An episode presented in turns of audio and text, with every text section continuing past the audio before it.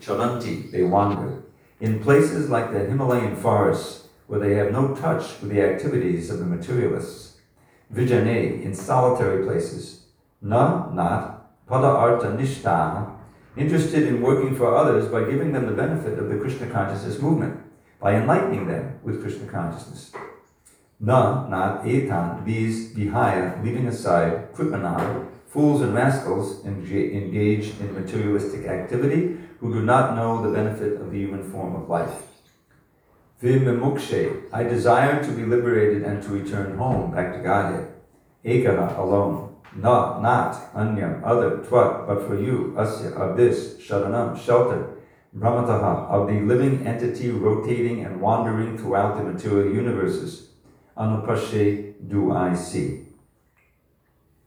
Prahlad Maharaj continues his prayers to Lord Nrsingadev. My dear Lord Nrsingadev, I see that there are many saintly persons indeed, but they are interested only in their own deliverance, not caring for the big cities and towns. They go to the Himalayas or the forest to meditate with vows of silence, Maunavrat. They are not interested in delivering others. As for me, however, I do not wish to be liberated alone, leaving aside all these poor fools and rascals. I know that without Krishna consciousness, without taking shelter of your Lord's feet, one cannot be happy. Therefore, I wish to bring them back to shelter at your Lord's feet. Purport. This is the decision of the Vaishnav, the pure devotee of the Lord. For himself, he has no problems, even if he has to stay in this material world, because his only business is to remain in Krishna consciousness. The Krishna conscious person can go even to hell and still be happy. Therefore, Prahlad Maharaj said, Naivo Vijay Padadaraktiya Vaitaramya. That was yesterday's verse. O best of the great personalities, I am not at all afraid of material existence. The pure devotee is never unhappy in any condition of life. This is confirmed in the Srimad Bhagavatam 6, 17, 28. Narayana parasarve nakotashjana bibhyati svargapavarga nadake swapitulyarta darshinaha Devotees solely engaged in the devotional service of the Supreme Personality of Godhead, Narayan, never fear any condition of life. For them, the heavenly planets, liberation, and the hellish planets are all the same, for such devotees are interested only in the service of the Lord. For a devotee, being situated in the heavenly planets and being in the hellish planets are equal. For a devotee lives neither in heaven nor in hell, but with, with, with Krishna in the spiritual world. The secret of success for the devotee is not understood by the karmis and jnanis. Karmis therefore try to be happy by material adjustment, and jnanis want to be happy by becoming one with the Supreme. The devotee has no such interest. He is not interested in so called meditation in the Himalayas or the forest. Rather, his interest is in the busiest part of the world where he teaches people Krishna consciousness. The Krishna consciousness movement was started for this purpose. We do not teach one to meditate in a secluded place just so that one may show that he has become very much advanced and may be proud of his so called transcendental meditation, although he engages in all sorts of foolish materialistic activity. A Vaishnav like Prahlad Maharaj is not interested in such a bluff of spiritual advancement. Rather, he is interested in enlightening people in Krishna consciousness because that is the only way for them to become happy. Prahlad Maharaj says clearly, Nanyam tvarasya sharanam brahmato nupashye. I know that without Krishna consciousness, without taking shelter of your lotus feet, one cannot be happy. One wanders within the universe, life after life, but by the grace of a devotee, a servant of Sri Chaitanya Mahaprabhu, one can get the clue to Krishna consciousness and then not only become happy in this world, but also return home back to Godhead. That is the real target in life. The members of the Krishna consciousness movement are not at all interested in so called meditation in the Himalayas or the forest, where, on, where one will only make a show of meditation. Nor are they interested in opening many schools for yoga and meditation in the cities. Rather, every member of the Krishna consciousness movement is interested in going door to door to try to convince people about the teachings of Bhagavad Gita as it is, the teachings of Lord. That is the purpose of the Hare Krishna movement. The members of the Krishna consciousness movement must be fully convinced that without Krishna, one cannot be happy. Thus, the Krishna conscious person avoids all kinds of pseudo spiritualists, transcendentalists, meditators, monists, philosophers, and philanthropists. Om Shalakya Chakshu Unmilitam Mena Tasmai Shri Gurave. I was born in the darkest ignorance, but my spiritual master Srila Prabhupada opened my eyes with the torchlight of knowledge. I offer my humble obeisance unto him and all members of Sri Parampara. So, as I pointed out yesterday, this and the previous verse are very important for understanding the mission of Srila Prabhupada in founding and, and developing the Krishna consciousness movement and our duties as devotees, sincere followers of Lord Chaitanya and Srila Prabhupada, to uh, try to give Krishna consciousness to others. In the previous verse, uh, Prahlad, uh, he revealed his own heart, where, what, what he's feeling. He said, Naivod Vijay, Padadaraktiya Uh I am not at all disturbed by anything. He showed that, he proved it, 100%. Remember that his father tormented him so many ways, trying to kill him, or first he assigned his henchmen the task, and all the different ways of annihilating somebody at that age they used crushing under an elephant, poisoning, throwing off a cliff, uh, boiling in oil, whatever you can think of, weapons of all kinds. Prahlad was completely protected. He wasn't shaken in his consciousness. He was totally absorbed in thinking of Krishna and meditating on Krishna. Indeed, he is the uh, exemplar for uh, remembering Krishna. There are nine different processes of devotional service.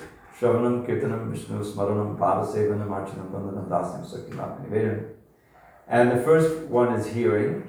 Who is, who is the exemplar for hearing? Okay, does anyone know? Yes, Maharaj Pariksit hearing the Bhagavatam, and on the other side, chanting is Goswami.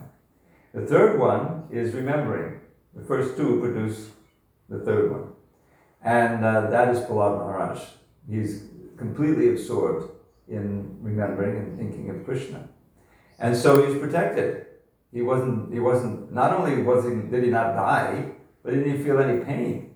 Just imagine what, what power, that's real Shakti. And it, and it really frightened his father. It frightened him. Because here he, used all of his uh, powers to try to kill his son, who he saw as a uh, seditious, undermining the, the kingdom of the demons. You know, uh, the worst possible thing, a devotee of the enemy, uh, of his arch enemy, had killed his brother, Hiranyaksha, you know, the past time. So anyway, uh, Hiranyakashipu was frightened. Uh, where do you get your strength from? You know, from the same place you do, Father, from the Supreme Lord. That was the last thing he wanted to hear, so he kept getting more and more angry. And eventually he challenged him, Well, if your Lord is going to protect you, where is he? Where is he now? You know, is he in this pillar? Said, Yes, Father, he's in the pillar. Boom! He hits it with his fist. Out comes Sringadev and it's battle. And Hiranyakashipu was ripped apart when we sing that song, Tabakata Kamalavare Nakamadbuddha Shringam, uh, Adbuddha Shringam, does anyone know what those words mean? It's quite an image. Wonderfully sharp. His fingernails wonderfully sharp. It's like, you try to visualize, you know, sh- probably would call them the sharpened, he would even use the word sharp, these sharpened arrows, meaning that, you know, you really work at it to get it sharp. So they're wonderfully sharp, and Dalita Hiranyakashipu his body was just like a wasp, you know, and something that instinctively kind of, you know, want to get away from you, right? So dangerous, uh, evil, vicious. And uh, he ripped that body apart. We know that we've seen the picture. The image is emblazoned in our mind, right? Knowing it via that painting. So that's what happened. And uh, Prabhupada makes the point on the, on the tape. He's giving a lecture. I listen to tapes of Prabhupada every morning that here's Prahlad, the son of Hiranyakashipu, and he didn't object. His father was being murdered, or killed in front of his eyes, and he wasn't didn't make any uh, uh, objection. That's normally would be a great offense. Probably an example. If someone comes in here to kill me and you don't object, you know, you know that would be a great offense, right? And here's his father, but it wasn't an offense because his archdemon and Prahlad was respecting Lord Nrsimhadev. And in fact, he, he was praised for that uh, by, by everybody. So then he offers these prayers, and uh, these last two, he's saying, I'm not disturbed at all. This word udvijay is, is, is nice to know. What does Krishna say right in the Bhagavad Gita, second chapter? Duke shvanu vignamana, sukeshu vigataspaha, vita raga bayakora stita divanuruchite. He's explaining to Arjuna, who questioned him, what are the characteristics, or the symptoms, God would say, of one whose consciousness is fixed in, in, in transcendence. So Krishna described, this is the second verse he, he gives. Just, just think what it means, the first line. Dukeshu anuvignamana. You know, in any kind of difficulty, one's mind is not disturbed, is equipoised. You know, that's a, that's a difficult platform to come to. When this fire came, you know, I, would, I mean, I, I can imagine the disturbance. People, you know, you would feel like devotees or not devotees. You know, anyone would uh, except these exalted devotees who are not disturbed by anything.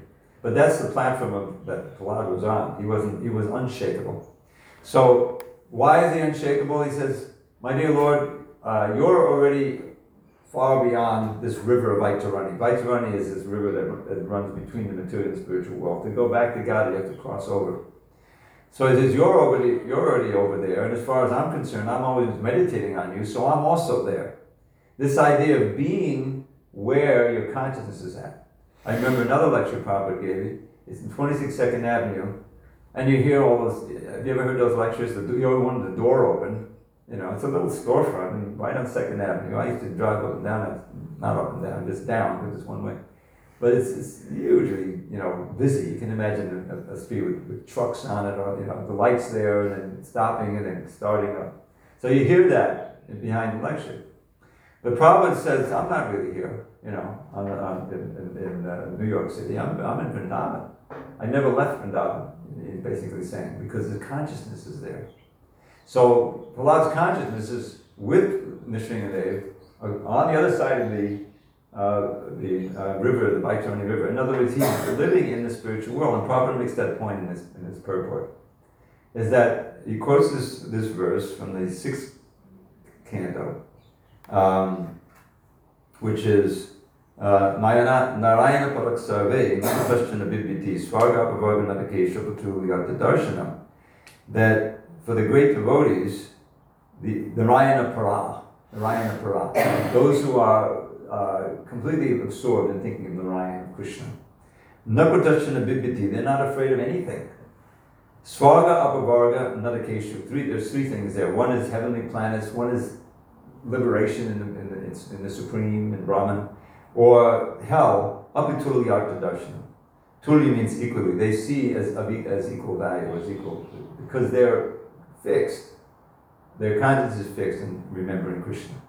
So, so he's anudvigna. In other words, he's not disturbed. But then the, the, the third line says, and, and the second line he says, why? Because anytime, any place, I can chant your glories uh, and immerse my mind in uh, an ocean of nectar. Could be a Gayana, not chant, but sing. Gayana Mahamrita, the great nectar ocean of your glories. Madhana Chitta means literally to, to immerse my consciousness in your glories. So if that, if we can do that, then we can also become anudvigna. Just like Krishna says in the Bhagavad Gita, dukesh anudvignamana that our, our conscience can be fixed in any condition. And this, this whole ordeal, I, I can say, I'm not exaggerating, an ordeal that you've been going through, hopefully it's almost ended now, reopened. But, it, but it's a, a test. And if you're able to maintain your Krishna consciousness and your determination to serve Krishna, even when difficulties come, then you make real advancement. Then Krishna blesses you with this ability to tolerate and to be uh, equipoid, dhira, calm and thoughtful in any circumstance. Because after all, the greatest disturbance is going to come at the time of death. That's the big test. And we're going to, we're going to need to keep our wits about us and keep our mind fixed in the lotus feet of Krishna even at that time. So that's good to go through austerities in the service of Krishna. It's training. It's making it's like building up the spiritual muscles. So Prahlad Maharaj from birth, he was already there because he was trained in the womb. But then he says in the third line, and this is where uh, it, it really raises the whole thing to another level.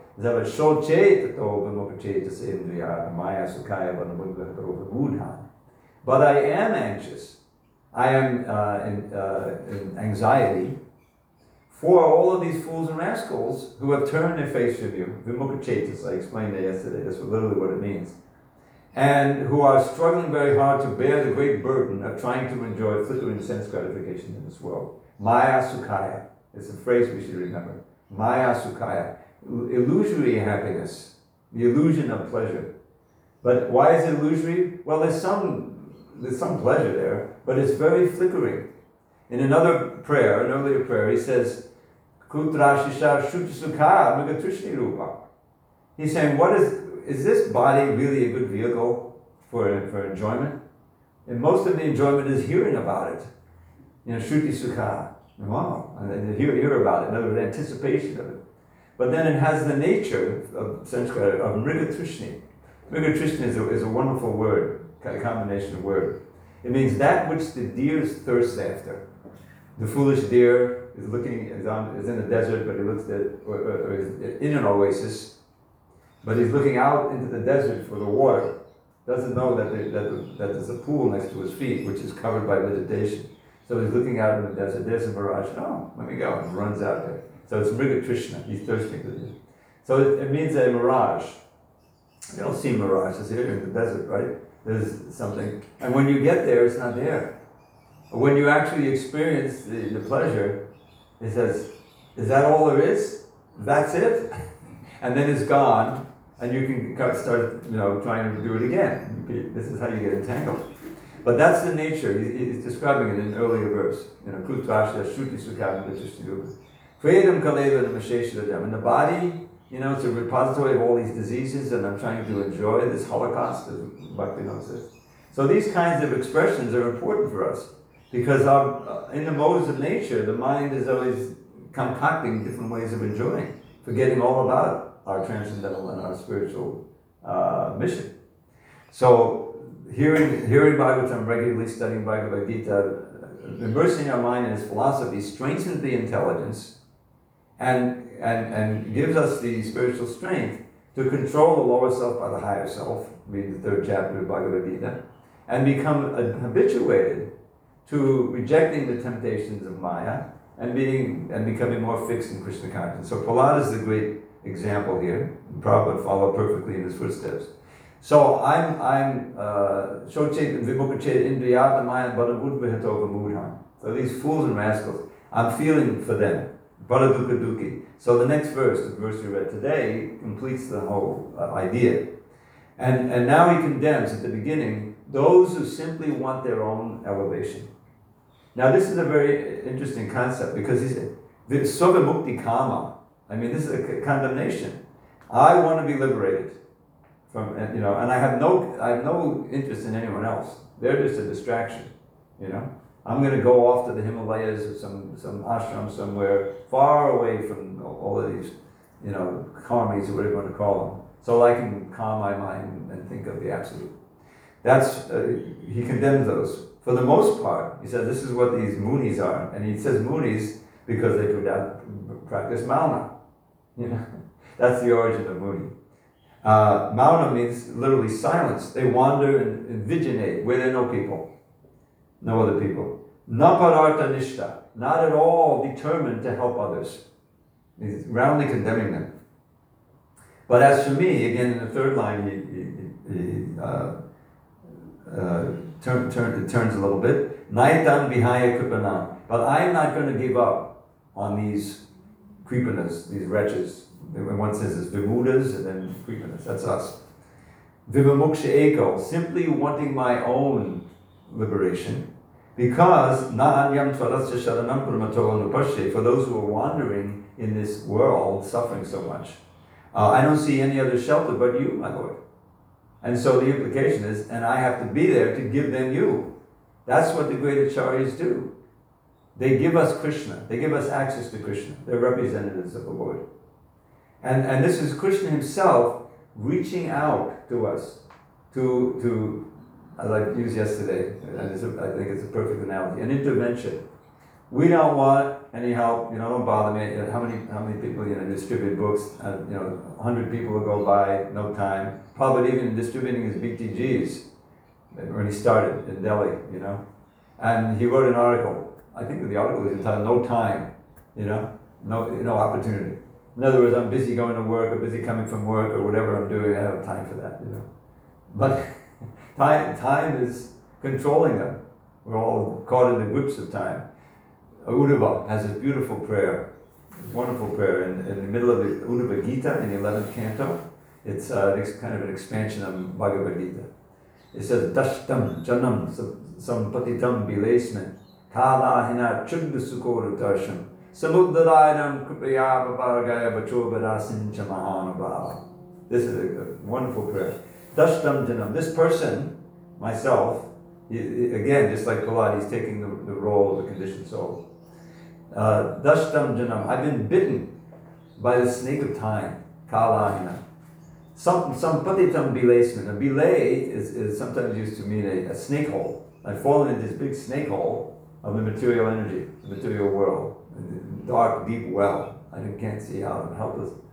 And I'm being bitten by the snake of time. In other words, threatened at any time with destruction, pushed along to the. Uh, kalahina means but at the same time, even though I'm being bitten by time and I can see my demise coming, it's no mystery, I have a great thirst for insignificant sense gratification. Chandra Sukha means insignificant happiness. Tarsham, great. So my only hope is you, my Lord. He's standing there, Krishna in front of him, you know. Samudharayanam, br- pull me out of this hole. Samudharayanam. How? By speaking your nectarian words. The same thing Prahlad said. Remember the verse we had at the beginning of our little uh, meeting here, where he says, uh, "I don't see, you know, uh, there's no way out except if you instruct me in your bhakti yoga." He's speaking.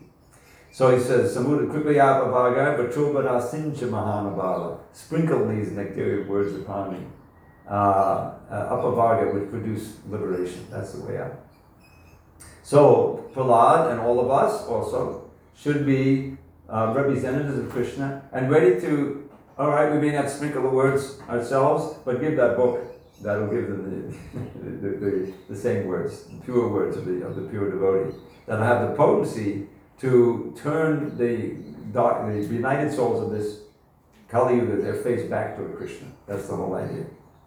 Now, I want to leave some time because uh, this is Nim- uh, Nimbarkacharya's appearance day, and there's some very interesting things about Nimbarka and his relationship to Lord Chaitanya and everything. So I'm going to leave a little time here. But this, uh, this is a uh, uh, very important verse that Prabhupada is emphasizing. That, that when you really fix the Krishna consciousness, you can drink that nectar of Krishna consciousness at every time, at every moment. And that completely obviates uh, the suffering that you may be, be undergoing. Now, it doesn't mean that devotees don't get disease, devotees don't die, they will. But the whole difference is how you're experiencing those. You know? For the conditioned souls, it's like pure torture. You know, all their hopes for, for enjoyment are curtailed or ended, threatened with, with, with, ending. And it, the whole thing is your experience of yourself is going on in your consciousness, in your mind. So even even if you have a, a you know a, a, slight uh, disease or something that's curtailing your your efforts at work or whatever it is for a while, you may be in the greatest anxiety, right? You may be suffering a lot more than the external disease is, is showing you. Why? You know, because in this crazy society we are we're in, uh, if you get if you get sick a little bit, you're, uh, you're people living paycheck to paycheck. They've been, you know, people don't have enough money to, to pay for a four hundred dollar emergency. Literally, everyone's on the edge, going further and further into debt. And uh, a little disease can cause havoc. You'll be evicted from your home, your apartment. You'll be on the street. Those poor homeless people all become one. All that's going through your mind. That's suffering. That's suffering. Whereas the, the devotee, oh, this is Krishna's will. Hare Krishna, Hare Krishna. Take you know more and more shelter of the holy name.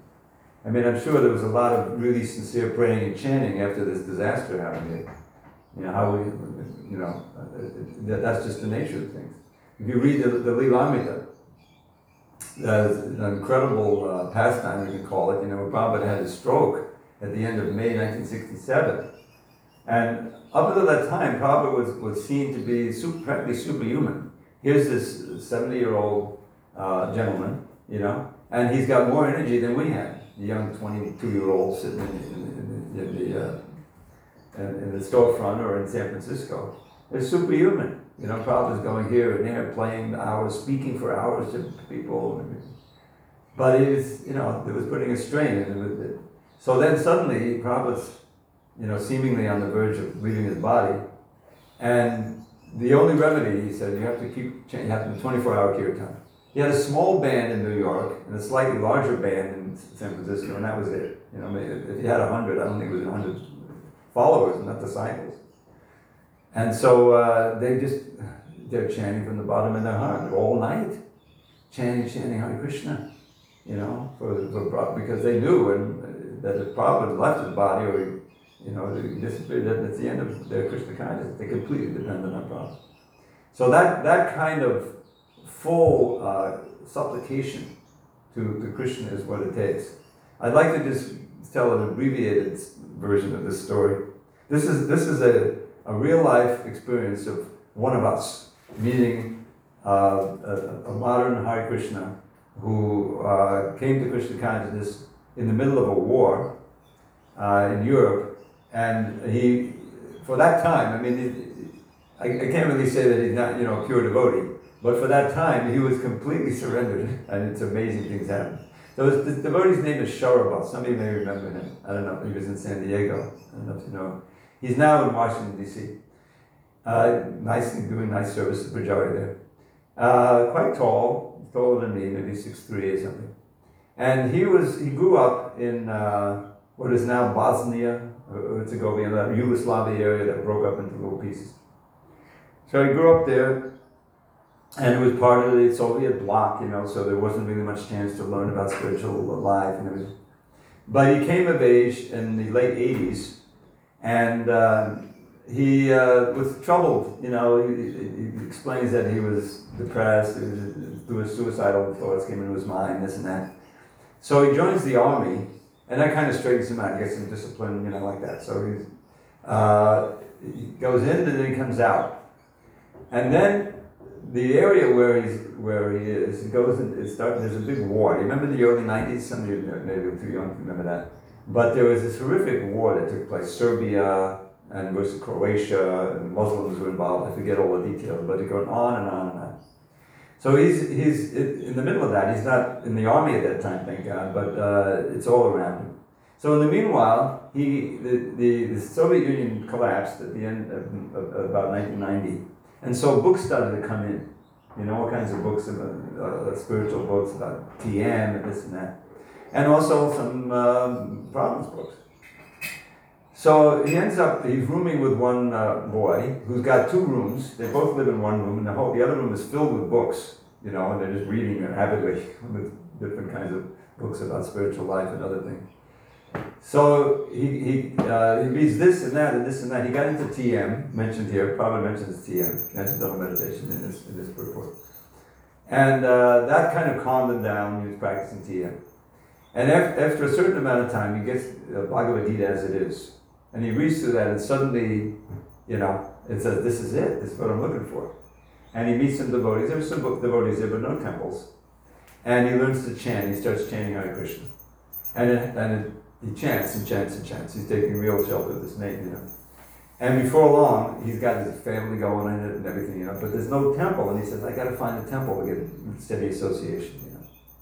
So then he says, "I'm going to uh, Croatia, which is a I don't know, 100 miles away."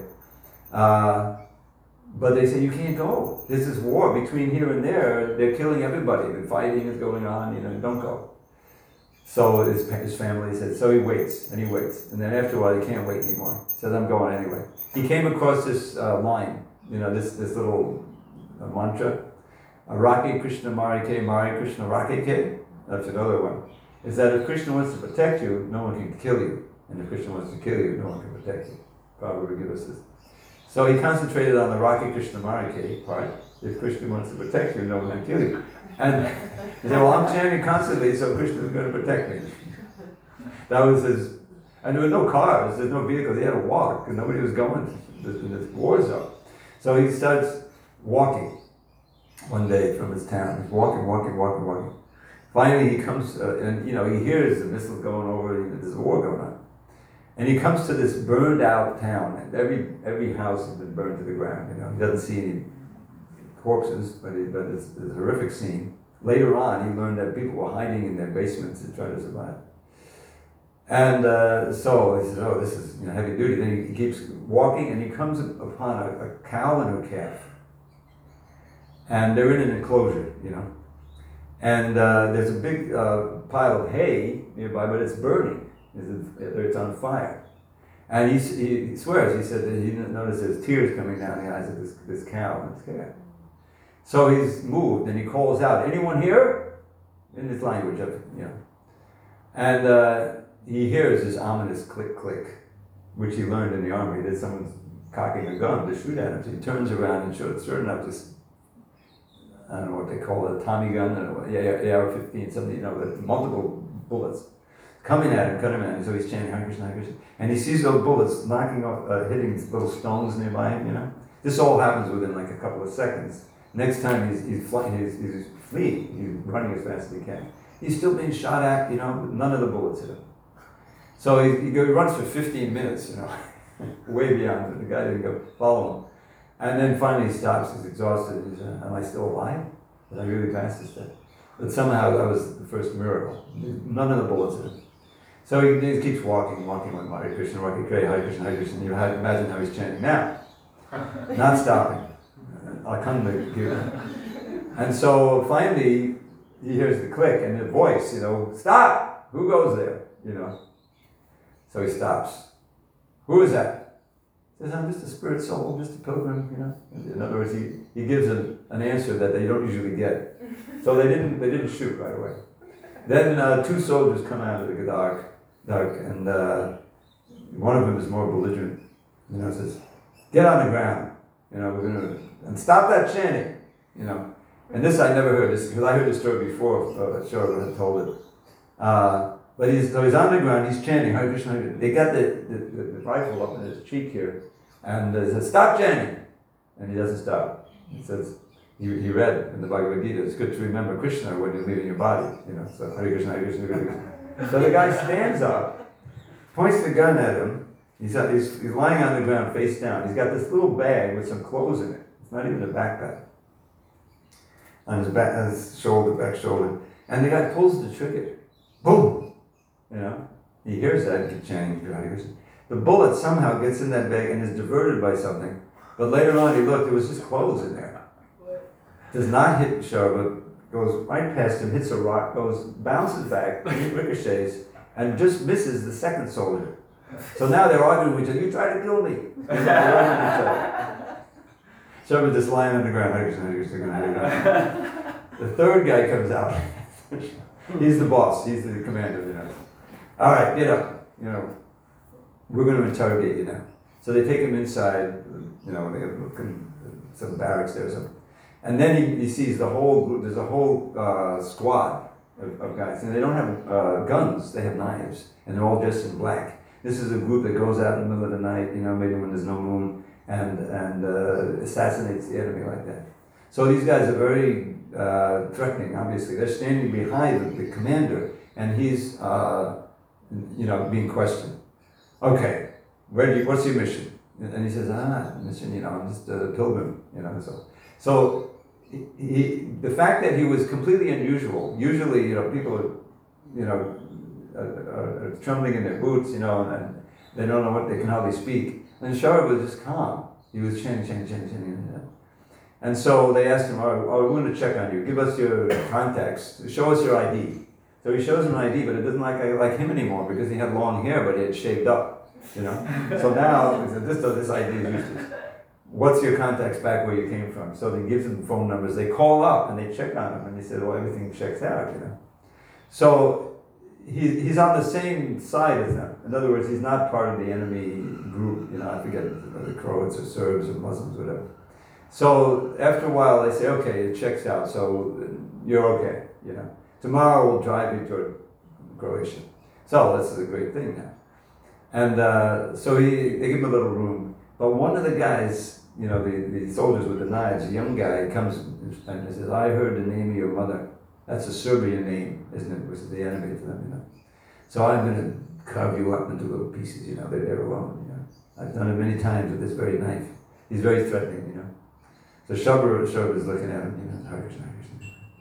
And he's, uh, he says, after a while, he takes out a picture that he's carrying with him. We've all seen this picture of, of you know, uh, Gopal sitting in the forest with a deer. He's got a little dog on him, you know. It's very pristine. There's no other, there's no uh, other human beings there, but there's all of these animals. So he shows it to this, this guy, and they're religious in their own way, you know, Christians. And he says, oh, and he says, this is God. He says, this is God. And uh, so, so the guy says, oh, she looks so beautiful. You know? Okay, he says but the point was he was completely, his heart changed completely. So he's not threatening anymore. So. Next morning, he goes out. They, are driving him. They said, the two guys in the front, they have all their papers and said, uh, he's sergeant in the back chain, Hare Krishna. He said, if you can go through these three checkpoints, we'll, we know that God is with you, you know, and you're blessed. So the first checkpoint, the, the guy says, all right, let's see your papers. So the first said, yeah, okay, the papers, we're going to be clearing some mines, the mission's okay. you ready. Who's that guy in the back? Oh, he's just, you know, a pilgrim, you know. Hare Krishna, Hare Krishna, Hare Hare. The guy takes one look at him and says, all right, you know, get out of here. so that's a miracle, right? you know, this doesn't happen. It's a war zone, you know.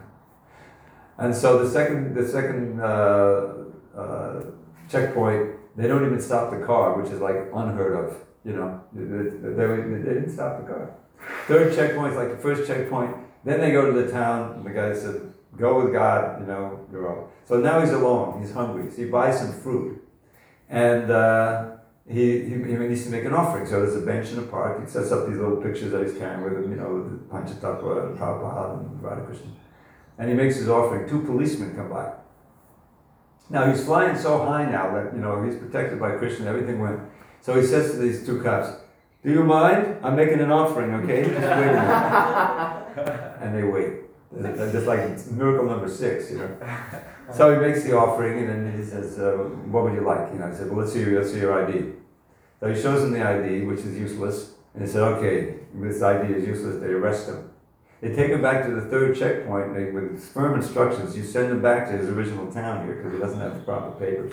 So meanwhile, Shabra is praying to Krishna in his mind, you know, says, Krishna, are you really going to send me back after all that? You know? Well, if that's what you want, that's it, you know, Hare Krishna, Hare Krishna. then he remembers he has this prasadam, you know. So he offers this guard prasad, uh, uh, some of the food. Would you like some of this fresh food? He says, okay, sure. So he takes the prasadam, and the prasadam does its thing, you know. So, oh, I'm not going to send you back to that town. Go, get out of here, go, go. he goes to the, to the border, and it, and it turns out he has some relatives there who have a house and everything. They take him in, of course. One of the relatives there is in the army. So he has all these contacts. He gets into papers that he can get into Croatia with. Gets into Croatia. Home free, finds the temple, joins the temple. And then eight years later, he comes to LA and he starts it. So this is an amazing story. It should be a book, really. It should be a, a book illustrated, you know, because really, I mean, it's, it's, it's, it's, it's one of these things, and there's other things that happen, and many things that happen in this country, but this is so dramatic, that should increase our faith. Krishna's really there. If you really feel totally dependent, and you chant from the bottom of your heart, calling out to Krishna constantly, then miracles will happen, you know. And I think you may not see it this way, but I'm seeing this is a miracle, but this place is coming back together after what's happened to the destruction. Uh, somebody explained to me the, the, the, the, devastation that took place and all this stuff.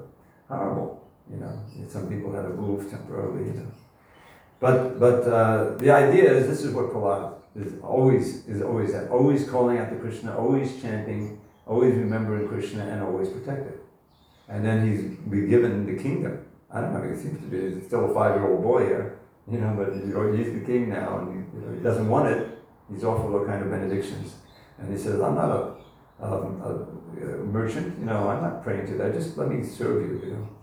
So he says, okay, the service I want is that you take up the, the kingdom, you know, and so he does. So I'm going to leave a little, a little time to read about Nimbarkacharya. Are there any questions on this, these points? This is the mood. These two verses are the mood that we should embrace. And, and uh, this is the mood of Prabhupada's uh, efforts at his movement. Hare Krishna. Okay, ready for the, the marker? Well, first, just one verse, maybe one or two verses about the rasa dance. Now, we kind of, I'm not going to tell the story of the rasa dance. I'm sure you know it in outline. You can read it in the Krishna book. But there's a uh, there's one, two verses, if you allow me. One is describing uh, when the rasa dance actually begins there's all of this, you know, they, they meet and then they separate, and the gopis are praying and singing the Krishna, and then he finally comes back and then the rasa dance. Chapter 33. So this is a, a, verse describing how they're, they're dancing.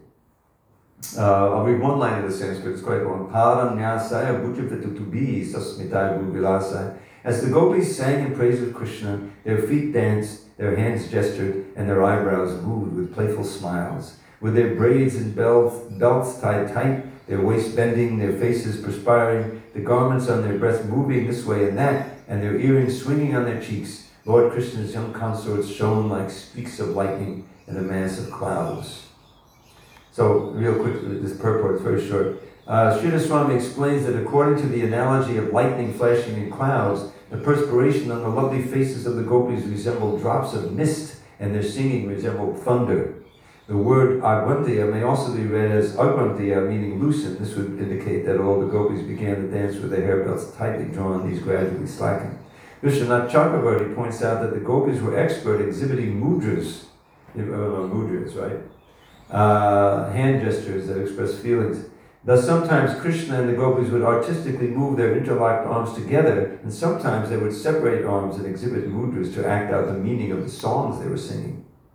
The word padanyasa indicates the gopis artistically and gracefully place the steps of their dancing feet in an enchanting way, and the word sasmita, dubilasa, indicate the romantic movements of their eyebrows smiling with love that were most charming to behold. So this is just a little taste of the rasa dance. Then the blessing, I'll just read the English of the other verse. At the very, very, very end of the five chapters of the rasa dance, there's a blessing verse, as the, uh, I'm sorry, which is Anyone, today you could read that Rasa anyone who faithfully hears or describes the Lord's playful affairs with the young gopis of Vrindavan will attain the Lord's pure devotional service. Thus, that person will quickly become sober and conquer lust, the disease of the heart. Okay, and now quickly about Nimbarkacharya. Okay, uh, yes.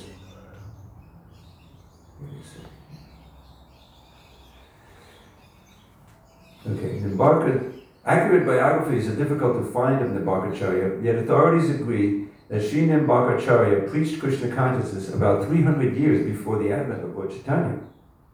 In the Navadvip Dham Mahatmyam, the glories of Navadvip Dham, written by Bhaktivinoda Thakur, he says that Nimbarka had previously worshipped Shiva in Bilva Paksha, Rudradvip. This is part of Navadvip. In other words, he has a connection with Navadvip.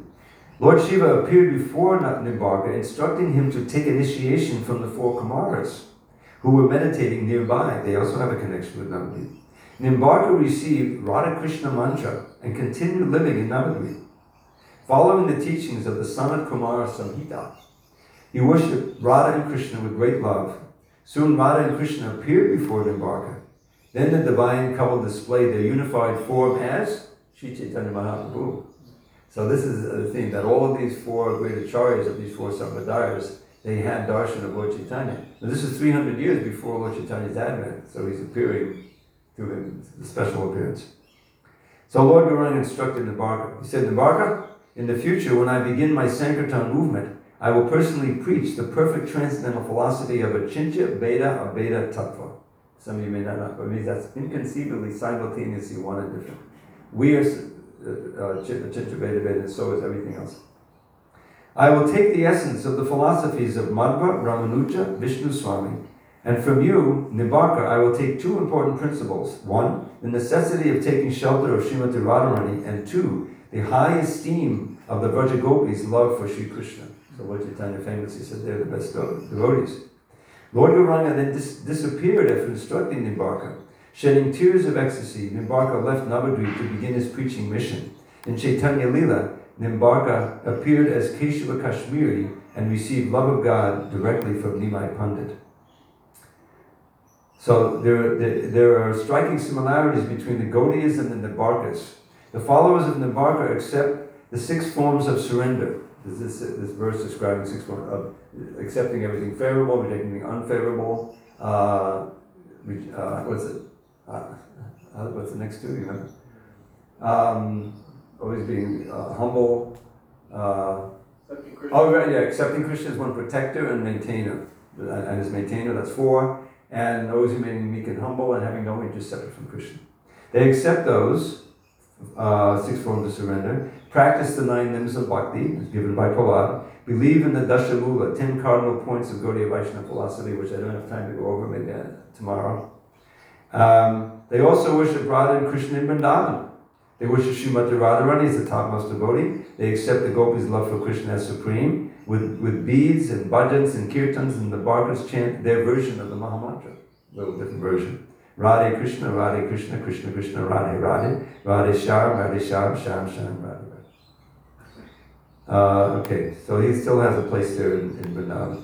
And just one more thing I'd like to sh- share with you, and that is this, uh, these, these two things that Lord Chaitanya took from each of the other sampradayas. is very fascinating. From Ramanuja, Lord Chaitanya took the concept of unalloyed devotion free from karma and jnana, ananya bhakti, and two, service to the devotees, bhakta jana seva, serve the devotees. From Madhva, he took the complete defeat of Mayavad philosophy. You know, if you read the Chaitanya Charitamrita, there's several pastimes, famously in Banaras and Prakashananda. Two, worship of the deity of Krishna, understanding it to be eternal, that the, that the form of Krishna is eternal. From Vishnu Swami, the sentiment of total dependence on Krishna. And two, the path of spontaneous devotional service, Raga Marga. And from Nimbarka, he took the necessity of taking inclusive shelter of Radhika and the exalted mood of the gopis' love for Krishna. So, and then it describes that Lord Chaitanya actually had oh, each of these four, Madhva, Vishnu Swami, and, and Nimbarka and Ramanuja, they all had darshan of Lord Chaitanya, even though they all appeared before him, but he appeared from them and told them what he was going to take. And so there are, it's, Lord Chaitanya is consolidated and taken the essence of all of these sampradayas. And that's our line, so we're so fortunate. Any questions or comments on any of these points? Yes, Prabhu. Will we briefly touch on what it means, like um, Jnana and Jnana Yoga? Uh, yeah, Gyan is uh, it's, it's a kind of a short uh, abbreviation for those who are uh, trying to achieve liberation by simply using the intellect. What do the Mayavadis do? Their whole thing is studying the, the, the, the Vedanta Sutra and going on and trying to uh, stay on that platform. You know, I'm not the body. Tattvamasi, you are that. You are the, you are Brahman. So that cultivation of gyan without any bhakti really is, uh, is, is a shorthand for saying someone who is an impersonalist and trying to merge. So that, that uh, but there is also uh, a very important element of gyan in bhakti yoga as well. Because uh, what, what, are we reading? We're reading the Bhagavatam. That's knowledge, reading the Bhagavad Gita. But it's all in the service of devotion. And ultimately, the, the gyan is given up you know, Jnane Prayasam Eva. Lord Brahma, who's the repository of all the Vedic knowledge, right? He's the original learned person, the Adi Kavi in this universe. And he's, he's saying in his prayers to little Krishna after uh, he steals the cows and boys, you know, and uh, calves and boys, and then he uh, realizes that this little boy with fruit and yogurt in his hand is actually my Lord, and he offers these incredible prayers, chapter 14. And one of them, the one probably we quote most, Uh, is jnana prayasam the eva. Give up your effort to, to, to speculate and, and cultivate knowledge separate from bhakti and simply listen. Listen to the transcendental vibrations emanating from the mouths of the pure devotees. And, and, and serve those vibrations with your body, mind, and words. In other words, think about them, carry out the instructions, and repeat them. And then you can conquer Krishna. What? I thought, I thought Krishna is Ajita. You can conquer him by love The point is that, that you take the eleven, and prema pumata mahan. The love is the final goal. The gopis aren't, you know, uh, cultivating any kind of knowledge at all. They're the highest devotees. In previous lives, many of them were the, the Vedas, the Upanishads personified, or the sages of Dandakaranya. You know, they had, they had all kinds of knowledge. But when they became the, uh, born as gopis and serving Krishna in, in the rasa dance, they're not worried about knowledge. But they heard things, you know. So that's the idea. That's why that uh, giving up jnana and, and karma, of course, is just fruit of activity. So that, that's it. Yeah, that's the uh, what is it? Bhukti Mukti Siddhi Kami Sakaliya Shanta. The Mukti Kamis are like the ones who went to Gyan, and the Bhukti, Bhukti Kamis are just ordinary materialists, and the Siddhi Kamis are the yogis who just want powers, specialists. The idea. So all of them are unpeaceful. They can't be peaceful like Prahlad because they, they, they don't have any place at the lotus feet of Krishna. They don't believe that that's their goal. The only ones who can be really peaceful are the bhaktas who are absorbed in Krishna and feel completely dependent. So that's, that's what we're aiming to get to that point. Okay, not too far all the time. All glory to Srila Prabhupada.